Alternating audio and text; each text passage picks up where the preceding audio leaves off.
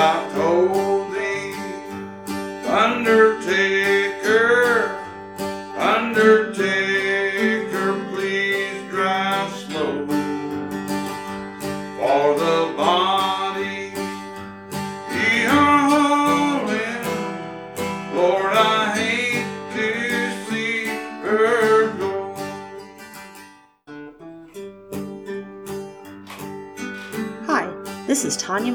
and this is Death Etc. In today's episode, I'm going to be talking to Lee Webster. Lee Webster is the director of New Hampshire Funeral Resources, Education, and Advocacy. She's the emeritus president of the National Home Funeral Alliance and emeritus board of directors and educational consultant for the Green Burial Council. Lee is the author of several home funeral and green burial books and the editor of Changing Landscapes exploring the growth of ethical, compassionate, and environmentally sustainable green funeral practices. You can find links to Lee's work, uh, as well as the organizations that she's a part of, in the show notes for today's episode on www.deathetc.com.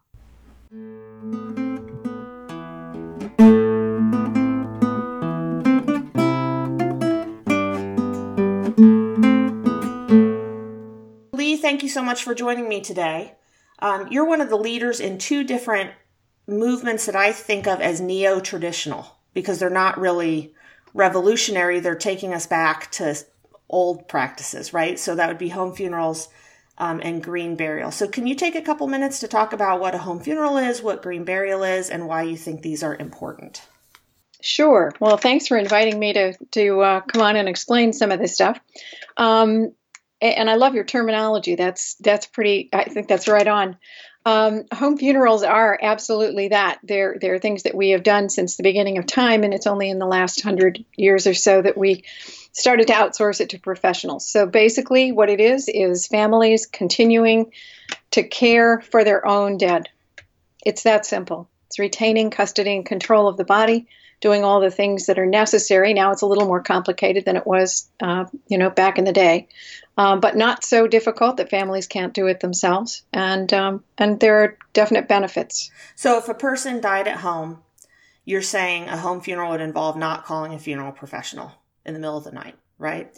Correct. so then what would be like at a you know we could spend the entire time during the podcast talking about sort of the nuances of home funeral but what are the kind of basic steps i mean what would people do instead of calling a funeral professional Yeah, um, I, and I do want to back up a little bit. We will call a, a professional if we need to. Um, it doesn't negate the fact that we are uh, family led and family directed.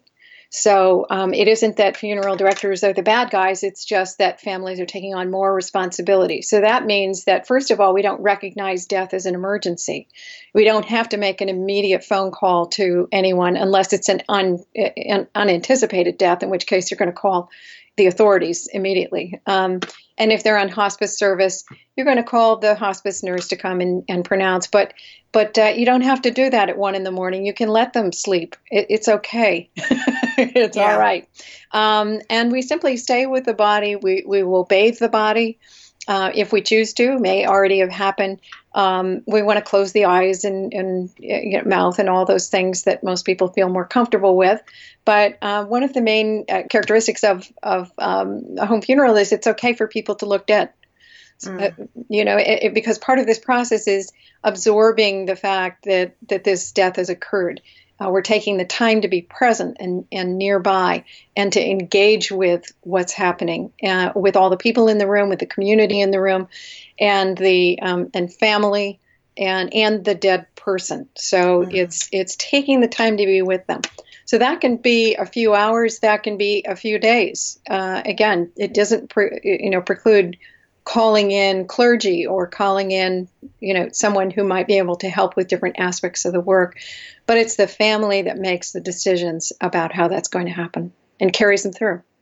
So this isn't an all or nothing proposition. In other words, if you have a family that lives in a densely populated urban area or um, they're elderly themselves or you know physically incapable or challenged of sort of handling these things themselves it's not that they can't have a home funeral right because of these sort of Right. logistical problems they can just have what you see it as more of a sliding scale of family involvement Yeah, and two different, really two different uh, sort of, I mean, you don't want to call them definitions because everyone kind of defines this the way they want to, but two different ways of looking at it. And one is the, the physical, uh, you know, what's going to happen to the body and how's it going to happen? And, you know, how much time do you have? You're looking at legal, um, you know, parameters and so on, you know, how much time you have before you go and do things. But the other part is to be experiencing it on an emotional and spiritual plane. So mm-hmm. if it means that you have your loved one for an hour, but during that time there's meaningful exchange, you had a home funeral. Right. Right. You can define it that way if you choose. So we're not we're not all um, you know black and white about it. It's wonderful to be able to do it completely yourself. There's a huge sense of accomplishment and, and connection that occurs when that happens. Mm-hmm. Um, but the being rigid about it just kind of puts us into the funeral, conventional funeral category. So we're trying to avoid that. Okay, so that's home funeral. So, so tell me about green burial. Green burial is um, is another piece that uh, people are trying to d- define in many many different ways. And essentially, again, the physical aspect of it is that the body is going to go into the ground at about three and a half to four feet, where um, there, we do nothing to impede decomposition that's pretty pretty basic. No concrete, no metal, no you know exotic woods, no embalming, no toxic chemicals of any kind, and so on. We're we're simply letting nature take its course at its own pace. So you're wrapping the body in a shroud or putting it into you. There are some sort of enclosures that you can put remains into, right? Well, yeah, and because there are legal aspects around this about transporting a body in rigid mm-hmm. containers, mm. and you know, mm. you know, depending on your state and so on. So, so usually the body is going to arrive in, in these different different types of containers. Um, but it's very possible to get to a green burial cemetery and have the have the family decide that um, they don't need anything. Like I call mm. those ooh la la burials. Um, and I'm not sure. I'm not sure how many of them happen, but I hear they do. Um, yeah. And the idea then is, yeah, shrouds. Shrouding, I think, is becoming more um, more acceptable. It's becoming a little more fashionable now because we can do a lot of fun things with it, and mm. because mm. it is very minimal. Um, mm-hmm. You know, the idea is if anything that we do put in, we want to be as uh, fully biodegradable as possible. We're not real. Um, again, w- being a stickler about this just just creates bigger problems. Um, the idea here is that if somebody has a, a, a you know titanium knee, we're not going to take it out before we put them in. We're not going to rip zippers out of men's trousers. It's okay. It's better right. than what we've been doing. We're, we're right. fine with it. The, the, the, net gain is, is much better. So, so that leads me to the other aspect of this, which is the, again, the emotional and spiritual piece of this is that green burial is bringing back ritual it to uh, to a society that's been losing it because we've been trying to avoid those heavy costs of funerals and going with direct cremation. So we're bringing back ritual. And if that means that people come to the Green Burial Cemetery and they stand around while it's all happening and they sing a song and they do whatever, they have a full on Catholic service, Mm-hmm. Whatever they want to do is perfectly fine. None of that changes the fact that the body is going in the ground the way it is, and that there's there's meaning to that. That's that's mm-hmm. a rewarding experience for the family. So it's so interesting to hear you talk about ritual because um, on the podcast, I'm, try- I'm trying to talk to a whole variety of different people who come from different perspectives and try and figure out what the common ground is and what sort of the sources of and the points of disagreement are. Um, and so I was talking to Dan Isard, um, who does funeral home yes. um, management consulting, financial consulting. And he talked a lot about the funeral industry's concern that because people are increasingly unchurched, we're losing this tradition and the ritual and the, the meaning.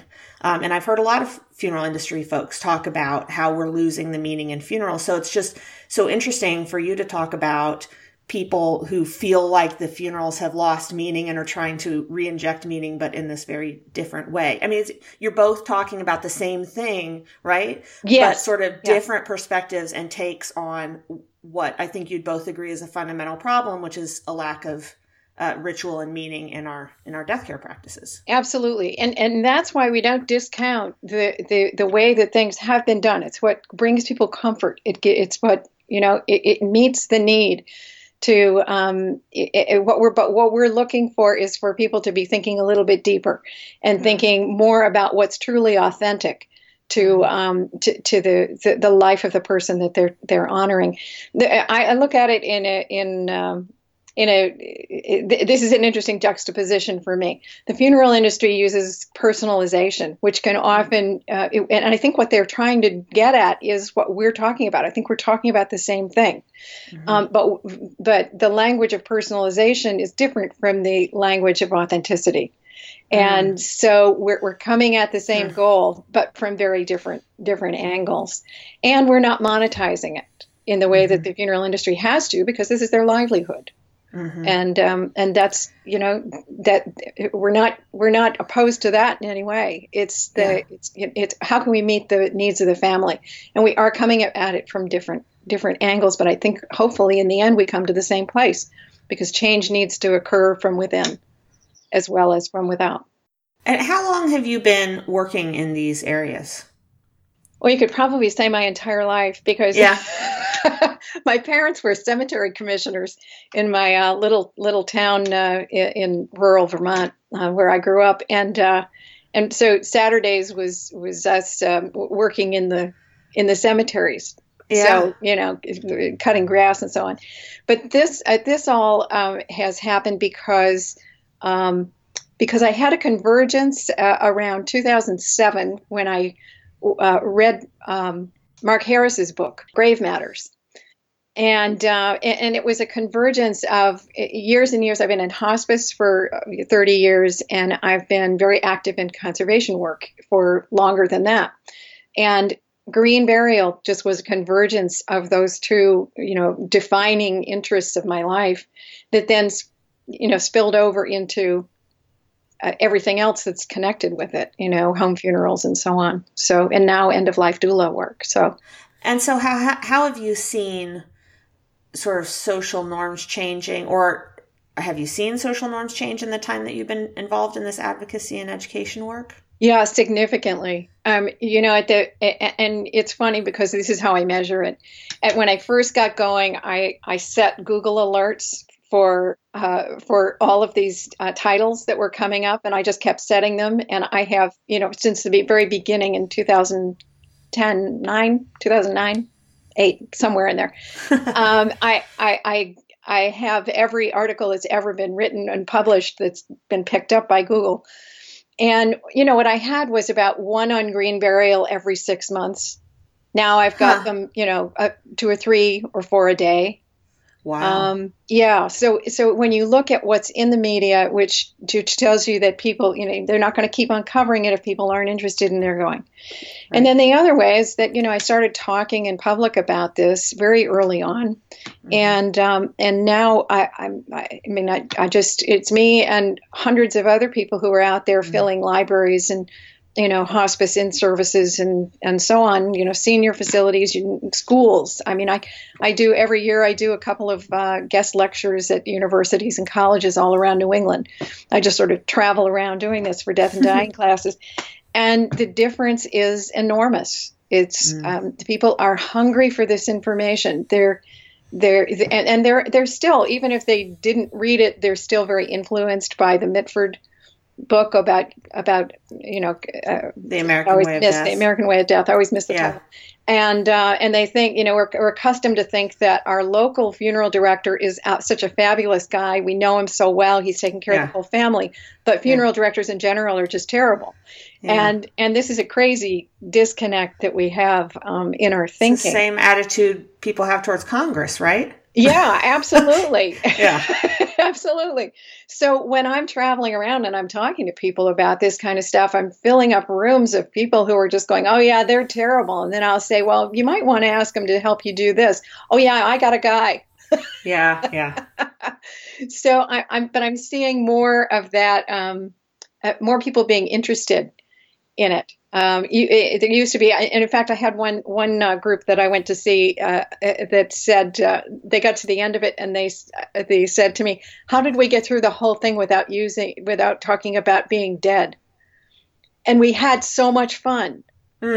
and I, I, thought, what do you mean? Death is like every other word I'm talking about here, but they weren't hearing it. They were hearing the excitement of having options and being able to think this through in a conscious way and not being afraid of it. Yeah. So they interpreted it that way.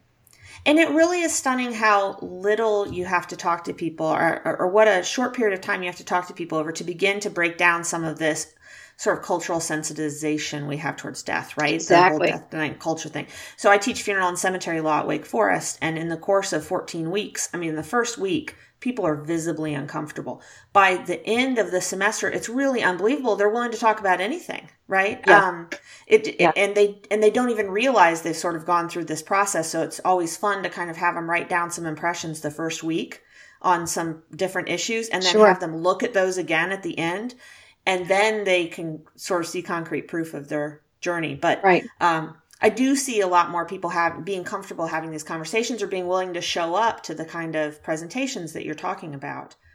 Yeah, yeah, and and it's all different ages. It crosses all socioeconomic borders. I mean, everybody is is um, is recognizing that it's something they need to pay attention to. And and you're right. And and it's the same. You know, it's the same when we talk about home funerals. There might be people in the family who are particularly interested in having this happen. There might be other ones who think it's terrible and what the heck is going on. You know, by the end of the experience, pretty much everybody's on board. So it doesn't Yeah. take much. It just takes experience. Well, so tell me about this. Might be a good time to talk about your the book that you edited, "Changing Landscapes." What was Sure. what were you trying to accomplish um, with that project? Well, in, in a word, change with from within, as I was talking about. Um, there are a lot of different reasons to put it together. One was that uh, it, it was part of my job um, as a board member and education consultant for the Green Burial Council um, for their their wing, education wing that was activated for that for this the purpose of developing educational materials to try to reach the public. Um, and and so I did that for about three years, which meant I did a lot of research and a lot of writing and just to have things kind of sit on the sit on the the website and people not know about them. Mhm. Um, and one of the things that I was doing at the time also was representing the GBC and the National Home Funeral Alliance at uh, organizations like ICCFA, the International Cremation and whatever their whole title is. Cemetery Funeral is. There you Association. Thank you. Yes. Um, and, and so, you know, when I was speaking there, it meant that I had access to the floor with the vendors, and I would go around finding all of the schools, the mortuary schools, and talking to those folks, because if the if the people we're graduating out of mortuary schools don't know about green methods and what has to go into this and what they're going to be running into when they when they see meet families who uh, who are getting a little more savvy because they can go on the internet and they can find out about home funerals and green burials. Um, it made sense to me that we develop a, a course where uh, these students coming out, you know, fresh out of mortuary school, know what they're doing, um, and so that was that was the impetus for creating it. A secondary benefit of it was that I was able to then take all that material that I had researched and pop it into a book so that it's in one consolidated, you know, space. Um, so that was good.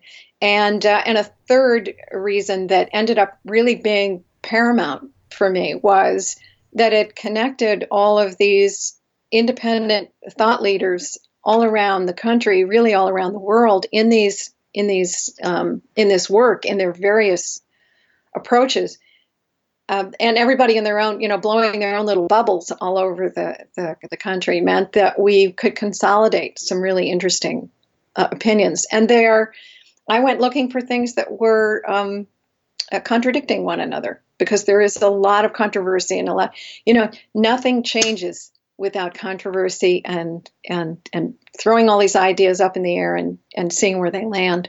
So that was the the point of the book, and it reads, you know, it, it's interesting to me because I think it, it certainly reads like a textbook for a course in some ways, and then in others you can pick and choose and get to learn Esmeralda Kent's fascinating life story as she, you know, began um, making shrouds, which hadn't happened prior to that, and and things like that. You know, it just it seemed to me like a great repository of current thinking. And so, have you seen any mortuary science programs pick up the book or create a class with the book as the centerpiece of it? Yes, absolutely. Um, well, what we did was uh, we found three schools, and then we narrowed it down to one school, which is uh, the Mid Atlantic mortuary school that's run by Pierce Mortuary, um, mm-hmm. which, by the way, for for listeners, are the folks. It's run by the folks who started the Wilbert Company, who are the folks who make the vaults. so. the irony can't. I was going to say, does that is that irony? I think that's the definition of irony. it is, and, and, they're wonderful. They've been terrific. They've uh, they have uh, completed one course, and I think are about to complete a second. Uh, they needed a licensed funeral director, so I wasn't allowed. I developed the entire course and and wrote the textbook and the whole business, but I wasn't allowed to teach it because I'm not a mm. funeral director. So uh, I found a fellow, Sam Perry, who is a funeral director and a, an avid uh, green burial uh, enthusiast, and he's been teaching the course, and it's been very successful very oh, interesting and it's about to then branch out and they're going to start using it at national funeral directors association meetings to try to, you know, eventually we'll put together something we hope um, that will get current funeral directors up. And uh, there's a certification that is attached to it through the Green Burial oh, Council. Great. So having a certificate as a green funeral, um, you know, or being green funeral savvy, I guess, is uh, yeah. is a, a, feather in the cap of progressive yeah. funeral directors. Well, let, us talk about Green Burial Council for just a second because I think that the approach of the GBC is so interesting. So I was in commercial real estate before I started teaching and doing all this, and as soon the first time I saw Green Burial Council and the different levels of I guess certification or accreditation or, or mm-hmm. whatever certification, yeah. certification. Um, it reminded me of LEED, L E E D, which is yes. right. Very um, yes. So is that is that what you modeled? Green i mean is was that consciously what you're thinking about was to take the LEED model which was a private organization that said we want to promote um, more environmentally sustainable practices in buildings so we're going to create this gold silver you know i guess they have platinum LEED platinum right um, yes, they levels do. Yes, they and do. then the market started to accept and ascribe value to those meetings right so landlords right. could charge higher rents or a, a seller could charge a higher price if they were selling a LEED building um, is ah. that what you were thinking? Well, um, I, I, wasn't part of the organization at the time. Um, that was Joe Sehee who started it, and uh, that was now what 13, 14 years ago. Um, mm. And uh, and I don't know that he modeled it specifically after LEED, and mm-hmm. certainly wasn't thinking about money because the only money that changes hands is for the certification itself. Um, but but on the site, out, they yeah. also list folks, you know, cemeteries or funeral service providers that have met those criteria, right? Which Correct. makes it more accessible for consumers. And so mm-hmm. hopefully then the idea is that the providers see value in the certification and being listed and that that translates into right. a, you know, a market advantage. Well, and I can tell you exactly, and, and I can tell you from from many many conversations with Joe that it it was uh, it's more about trust for him. Mm. Um, okay. You know, he's a he's a former um, uh, Jesuit novice, um, I think, uh, or novitiate, or whatever they call them. And, and he his his uh, his goal in this was very much altruistic, um, and he wanted a third party trust provider who would would be able to say, yes, this cemetery does meet these. Nobody's going to be. He termed essentially created the term greenwashing um, mm-hmm. for for places that were pretending to do what they you know what we're saying, uh, but we're still you know still business as usual. So mm-hmm. uh, what we're trying to do is make to get ahead of the market and say, okay, if we're going to have green burial, we're going to make sure that people know what it means and that it's done properly. Yeah, I've seen some articles saying you can be a green funeral home use recycled paper. Yeah. yeah. Is that the greenwashing sort of thing? Yeah, I think that's pretty much it right there. Yeah. My favorite is going to a funeral home and seeing their green wall where they have the products that they consider green and finding a plastic um, container uh, uh, uh, uh sitting on the floor and wondering what you're what you're talking about. And simple things like um, like wicker baskets that that come from Indonesia, made by tiny hands. Mm. You know, sure, it's green, it's biodegradable, but it's got a huge footprint. So, mm-hmm. you know, mm-hmm. and some real social justice issues involved with it. So, those are the things that we we've kind of gotten into the weeds being concerned about with this. Uh, you know, it's a simple concept, but it can get very difficult when it goes up against a twenty billion dollar a year industry. Well, and it's a very opaque industry, right? It's very difficult for people to find out any sort of information. So what? So when you're talking about a third party sort of, um, you know, trust, creating trust in the relationship, it's about promoting transparency. Right. Absolutely. Right? Yeah, yeah, being very clear so that people, you know, drive up the Prius with the body in the back. We want to be sure they know exactly what they're getting. Right. And, yeah, absolutely. So, what do you see? I mean, changing landscapes. You say change from within the industry, right? I mean, that's mm-hmm. that's. Um, you're not suggesting there needs to be an overthrow of the industry in order to promote the values for home funerals and green burial. What do you see going forward? Is the relationship or the ideal relationship between the industry and folks who are interested in these other practices? Um, well, well, I've my my intent has always been to to develop that and to make it as healthy a relationship as possible. You know, it's it's not our intent. I don't think it's really anyone's intent to overthrow. It's mm-hmm. to change. Um, mm-hmm. funeral reform is is very much needed. There are certain practices within the industry itself that are that do need change in a very big way for lots of different reasons. What would um, those? What would be your top couple of practices that you well, would like to see changed? Well, I think you you named it. It's it's basically transparency, and and one of the largest issues for me is simply access. Mm. Um, I'm I'm always amazed that you know we live in a country that gives you know that grants or acknowledges. I'd rather think acknowledges the fact that we uh, as people as humans have the right to care for our own dead and yet we've set up systems where we are unable to because we don't have access to um, uh, filings, electronic filing systems, and, and things like that. You know, mm-hmm. we it, it's become a, this complex mesh of, of covering up all of the ways that we could be executing our own desire to care for our debt. Mm-hmm. So those are the things that I think need attention and it, as I say, it's it's uh, in many ways it w- wasn't intentional. We we see that all the time, right? With with with state laws where legislators, you know, get a bug in their ear and suddenly create this legislation that that shuts down an entire population from doing what they're, you know, able to do. Yeah, I mean, when you look at the history of the legal system for governing sort of death care in the United States, there was definitely no plan to get us from there to here, right? Right. I mean, right uh, it's you can see this sort of series of incremental steps that all seemed like great ideas at the time. you know, yeah. we're prote- we're protecting public health. We're making you know the electronic filing system that's going to make it faster and more efficient. They weren't thinking about sort of the roadblocks that they were throwing up. Um, right. So how how do you? I mean, it, it seems like a big part, and you've mentioned the law a number of different times in putting up sort of restrictions. Um, sort of changing the industry from within is one aspect of what needs to happen, but how do you change the law? Yeah, good question. Um, and this is something that the Funeral Consumers Alliance has been working on for 30 years. So you know, it, it isn't isn't me jumping in and going, "Hey guys, I got a great idea." you know, this is something that even funeral directors, in, in some regard, and I've spoken to funeral lobbyists and so on, who, who you know, they do want to protect their industry, but there, there, there's also often a human element here where where they're recognizing that they inadvertently stepped on a lot of toes.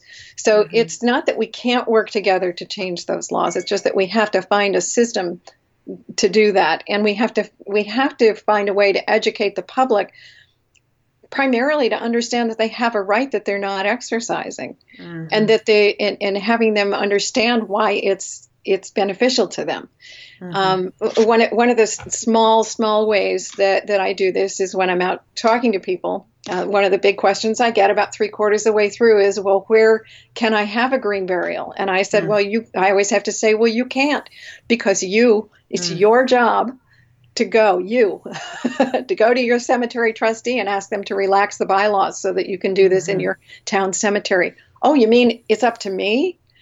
Yeah, it's, this isn't an act of Congress. This is something that you need to simply go do yourself.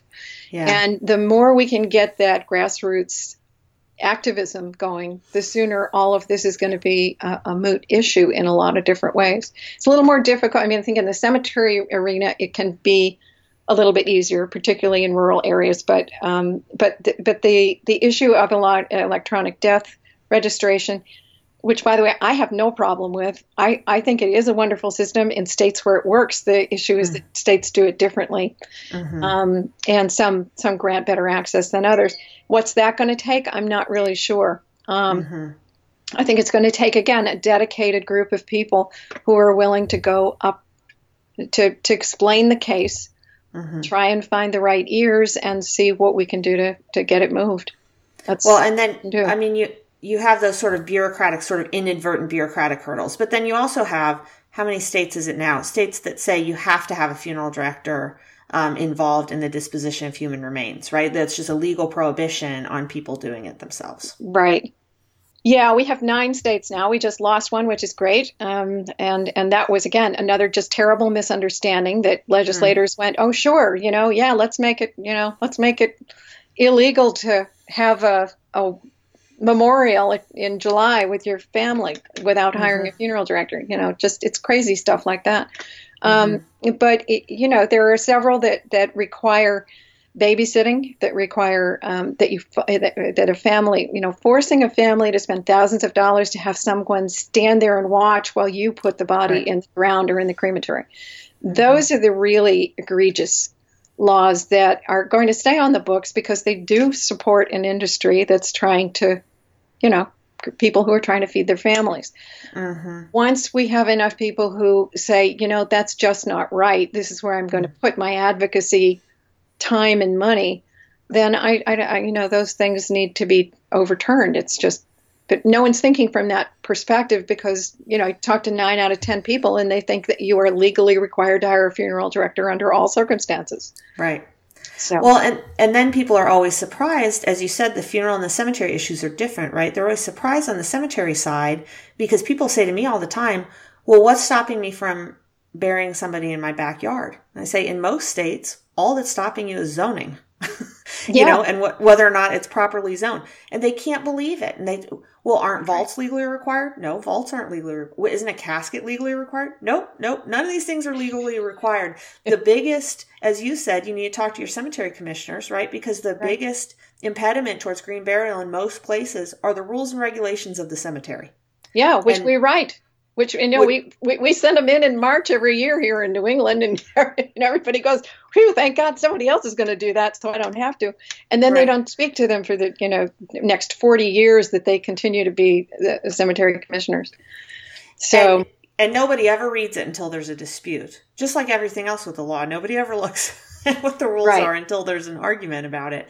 right, Um, but you know, some, and some cemeteries are, are huge and they're run by for-profit or nonprofit organizations, and those would be difficult to deal with. But some are small and local or owned by religious organizations whose values would be very much in line with green burial. Um, so it seems like there's a lot of opportunities for sort of very small scale advocacy to try and convince some of those cemeteries to adopt gr- rules that permit greener options for folks who want it. Right. Well, and that is happening more and more. A lot of groups that I go and speak to are religious groups. I've done a Mhm. lot of training, and it, and the thing is, it goes. You know, they start out with the idea that they want green burial oppor- opportunities, and in religious groups or spiritual communities, it's because they want to get back to those basics. The Catholic Church is is um, you know I wrote an article years ago about this that you know they're really leading the way in green burial because we're getting back to full body burial. They never wanted cremation. It doesn't fit with the whole you know rapture idea, Yeah. the Mhm. resurrection. And so they're thrilled about it. But I work with other communities, Quaker communities, Russian Orthodox, all of these folks. And what it means is, though, is that we don't, you know, you- we always start the conversation with green burial, but we have to walk it back to home funeral because the body Mhm. has to be prepared appropriately for the green burial, or Mhm. not not prepared inappropriately Mhm. for the green burial.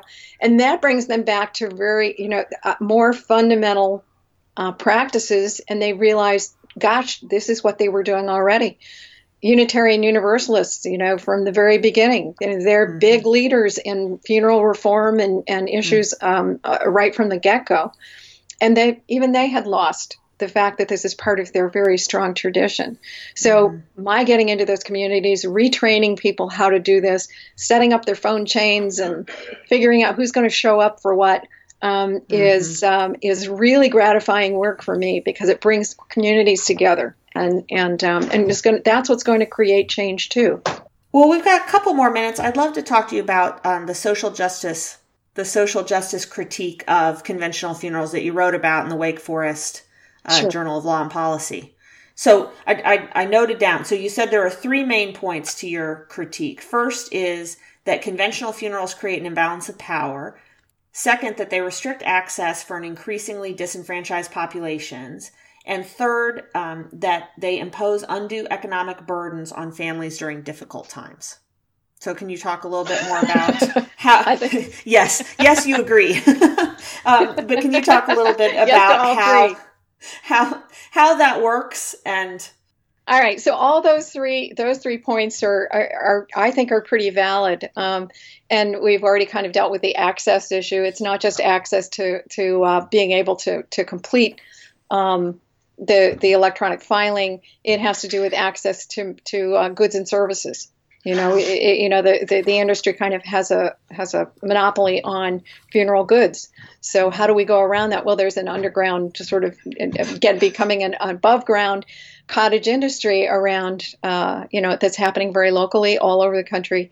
People making their own coffins and, and shrouds and so on. So we're finding a way to beat that, but it's you know it's it's not an intentional kind of thing for a lot of people um, to thwart the industry, but it is something that is in the way of uh, people being able to continue.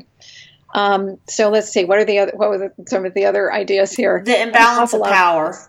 Yeah, You- you- imbalance of power is pretty big uh, around all of this. Again, that has to do with, with access, um, but but even and also so- transparency, right?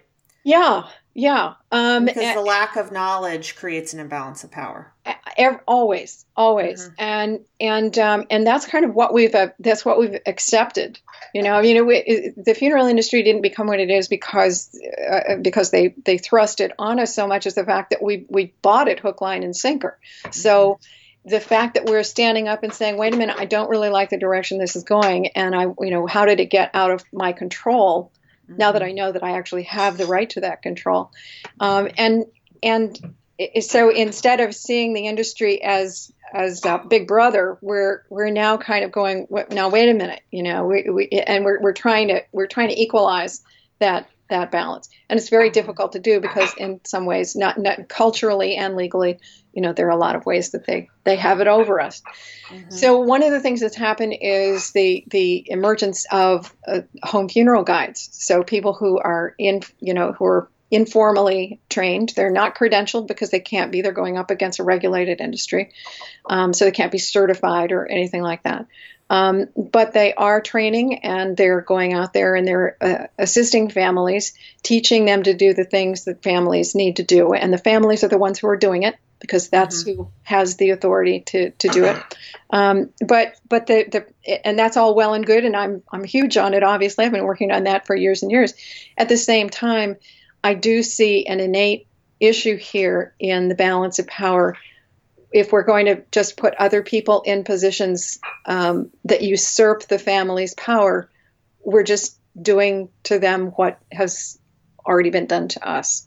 So it's critically important that we start seeing that that that, that that's a social justice issue right there. The idea that we bring in people to do things for us, to disempower us. Mhm. That's the that's the, the crux of the matter. So there's a delicate, very delicate balance here. hmm So the idea is that we've somehow consented. uh, So Mhm. s- society has consented to being disempowered over the past century, and that now, you know, I say this all the time that it's a democracy, right? And the the law is a uh, the law is a construct, and we create it. And if we created one that we don't like or a system that we don't like, we have the power to change it. Not Yeah. only the power, we have the responsibility to change it, right? Because it's our country. Exactly, exactly. And one of the ways that we do that most effectively is to get those who have the power over us into our own camp. Mm-hmm. That's great. Look at you bringing it all back full circle. There I it is. That. There it is. well, Lee, this was fantastic. Thank you so much. I think this was a um, this will be a really useful episode for some people who are unfamiliar with home funerals and green burials uh, to listen to. But also, I really appreciate um, everything that you say about trying to work with the industry and you know, and uh, to promote what increasing numbers of consumers are asking for, and that these aren't movements um, that are sort of diametrically opposed to an opposition to the industry, but are seeking to sort of move on to a common path that more people are interested in. Yes, beautifully. Yeah, I don't have to say it again. You did it. Great. well, thank you. Thank you so much. I thank really you. appreciate it.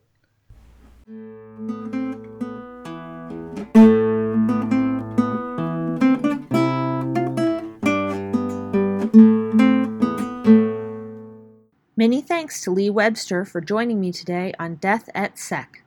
If you're interested in learning more about the topics discussed in today's episode, please visit our website at www.deathetc.com to check out the show notes.